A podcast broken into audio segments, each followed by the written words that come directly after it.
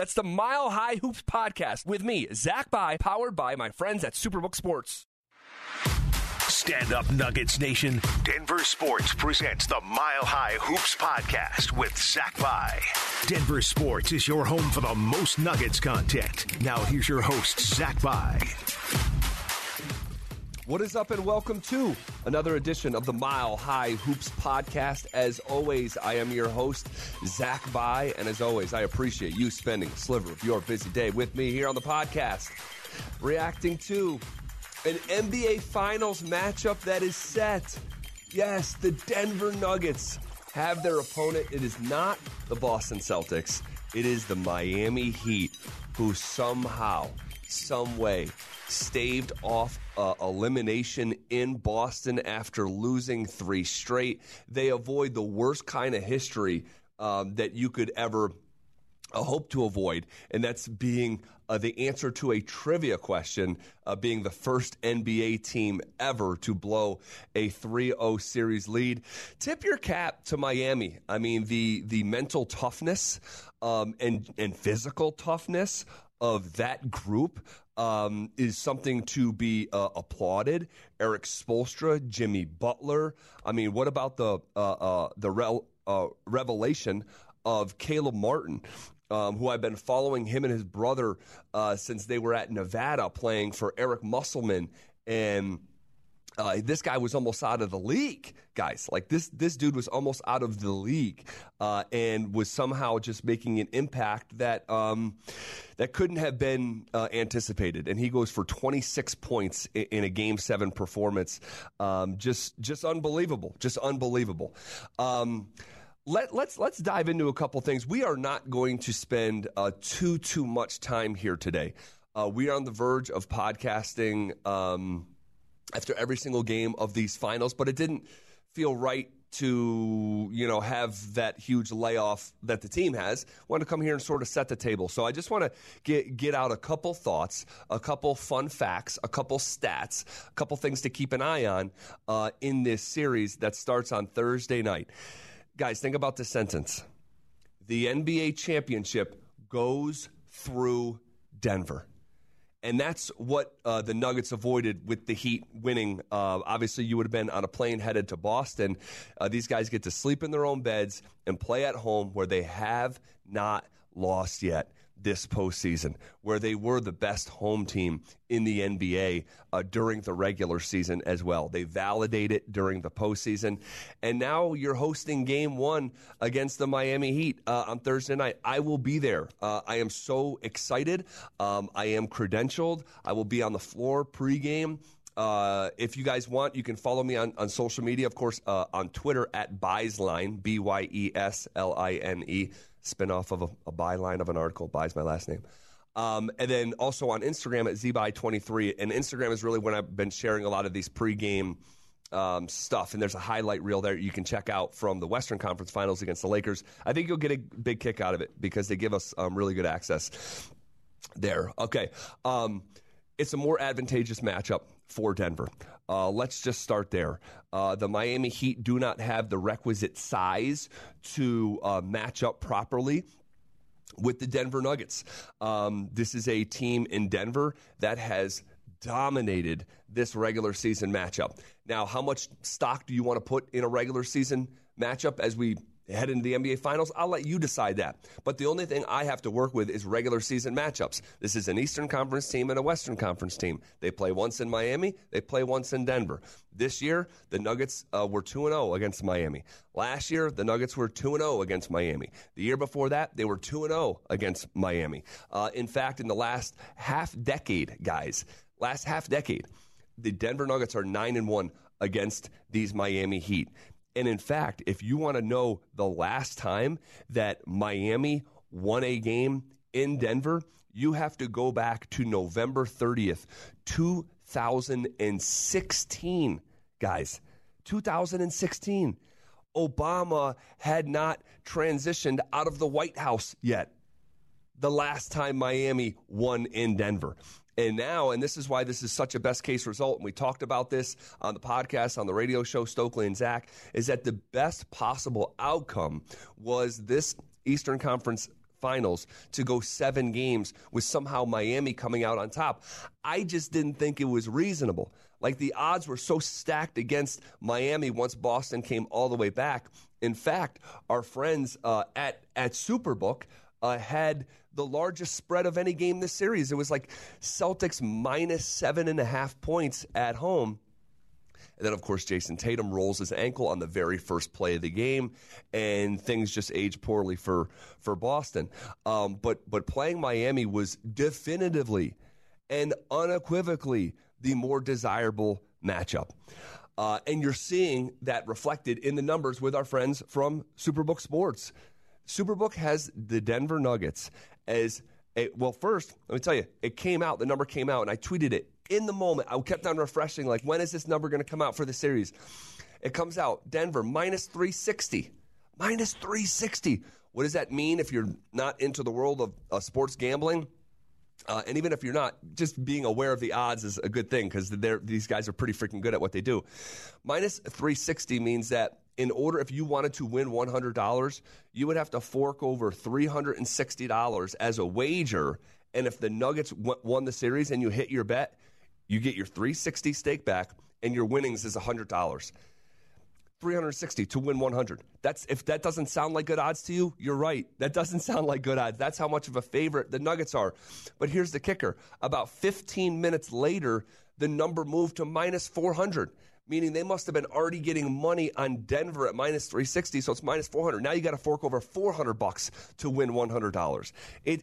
That is a series odds that is typically reserved for the first round of the NBA Finals, not even the second round, 4-1, not even this. I mean, it'd be unusual, but for the NBA Finals. So I'm going to do some homework on it, but we are quite literally looking at the one of the largest NBA Finals favorites in recent memory. So hopefully I'll come back maybe with some a little bit of data where it stacks up. But I need to do that research. This is a matchup for Jokic where Miami simply does not have anything for them. At least now, no one has anything for Jokic, but at least in a Boston scenario, from a Celtics standpoint, it's like, okay, we can throw Al Horford on Jokic, at least a deterrent. Horford's a smart, savvy veteran center. You can throw a smaller defender on him and have Rob Williams, try to be a rim protector, one of the shot block leaders in the NBA, athletic center, playing off him, sort of free safety like Anthony Davis. Who knows if that would have worked, but it's a better plan than what I think Miami's going to throw at him because when it comes to Bam Adebayo, who's an undersized, really good defender, but undersized nonetheless, Jokic is shooting 63% in the last 2 series when Bam Adebayo is the primary defender. That is noteworthy. Something that Miami also tries to do, and you saw it in Game 7 against Boston, is that they play zone. They're an NBA team that plays zone and is willing to play zone. The Nuggets are the wrong team to do that against. They have a supercomputer, 7-foot center who plays the center position, obviously. And if you're trying to bust up a zone, if you're trying to design, what's the best case way to attack a zone? One, it's great passing, okay, and great shooting that will really bust up a zone really, really quickly, and that could happen. That could take 3 minutes, and it could be like, oh my God, this is the wrong approach for Miami. But the other way, in addition to the obvious stuff, is playing out of either the center position or the high post, foul line, free throw line, extended elbow area, right? And if you have a smart player right in the middle of that zone, right in the teeth of things, and he has shooters around him, in which Jokic does, and if those shooters have the ability to play off the bounce and attack the basket and use those zone creases, because these guys are guarding spaces, right, in a zone, not a human. So if you have a supercomputer, greatest passer in the game, playing at the high post or out of the center spot, he is going to be able to find open shooters or just attack. Because if they don't send a double at him, you just attack, or have like a sagging zone, helping off of those zone areas to Jokic.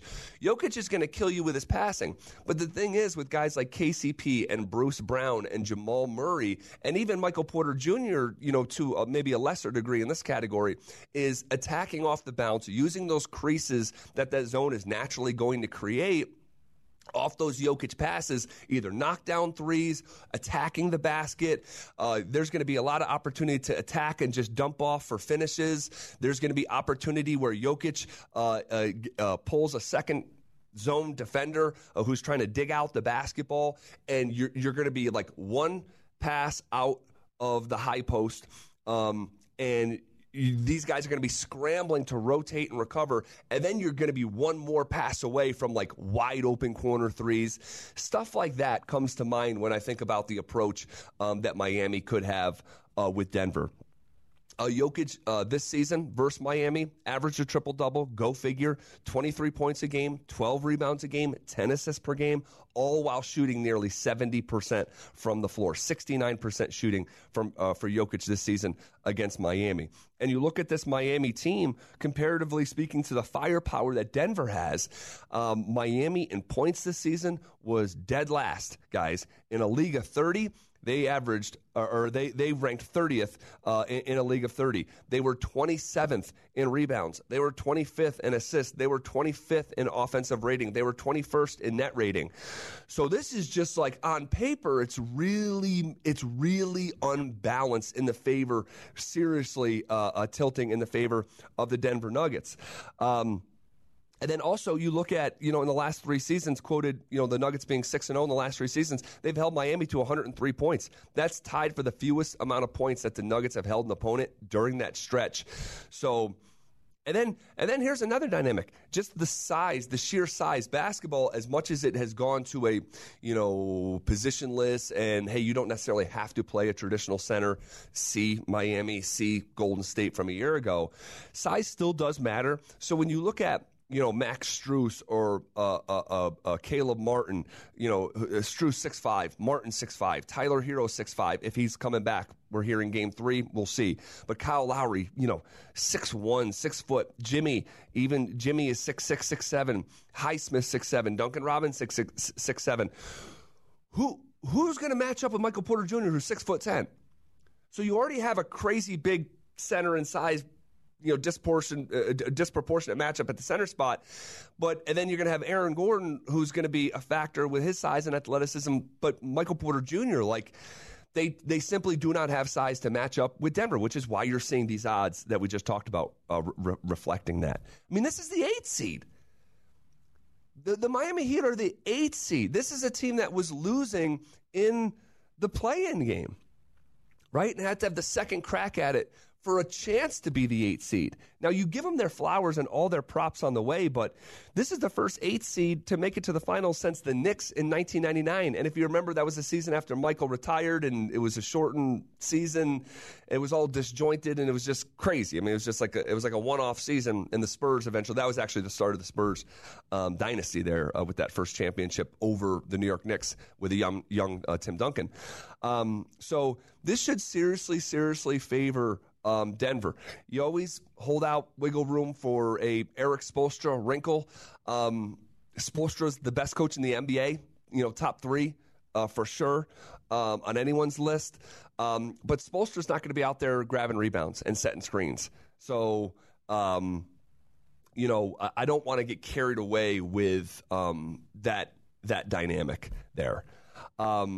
So here we go, guys. Here we go. Those are just a couple quick preliminary thoughts on the some of the dynamics of this series.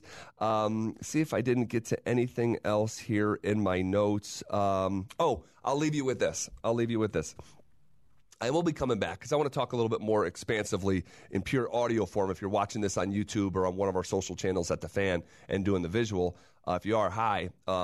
But we may come back, and I want to reset what this, if the Nuggets went and won the finals, what this would do for Jokic in its own dedicated conversation. But we'll save that for a different day. But I'll leave you with this. if the Nuggets win in five, which is the most likely matchup, according to our friends at Superbook Sports, okay? Nuggets in five is the most likely matchup. If the Nuggets do win in five, they would have the exact record as the Avalanche from a year ago, the Colorado Avalanche who won the Stanley Cup. And the narrative around that was it wasn't just a cup run. It was a dominant cup run. And I want to be aware of that. We're not just seeing a trip to the NBA Finals for the first time. The Nuggets have been dominant along the way, and what an opportunity to finish this one and have a parade and have the first ever Nuggets parade for the first time in almost 5 decades. Okay, those are some of the preliminary thoughts off the top of my head as we get set for the NBA Finals starting on Thursday, and I will be there. I can't wait. Make sure you're following me on social. We'll be podcasting after every single game, the morning after, reacting, and I cannot wait to take a dive in to this with you guys. This is really fun and exciting. Thank you for being here. Thank you for listening. Give us 5 stars if you think we deserve it. Tell a friend about this podcast, the best way to organically grow it. And I appreciate you. Okay, and guys, as always, whatever happens in Game 1 of the NBA Finals, you already know we're going to be talking about it right here on the Mile High Hoops podcast. Thank you for tuning into the Mile High Hoops podcast powered by Superbook Sports. Until next time.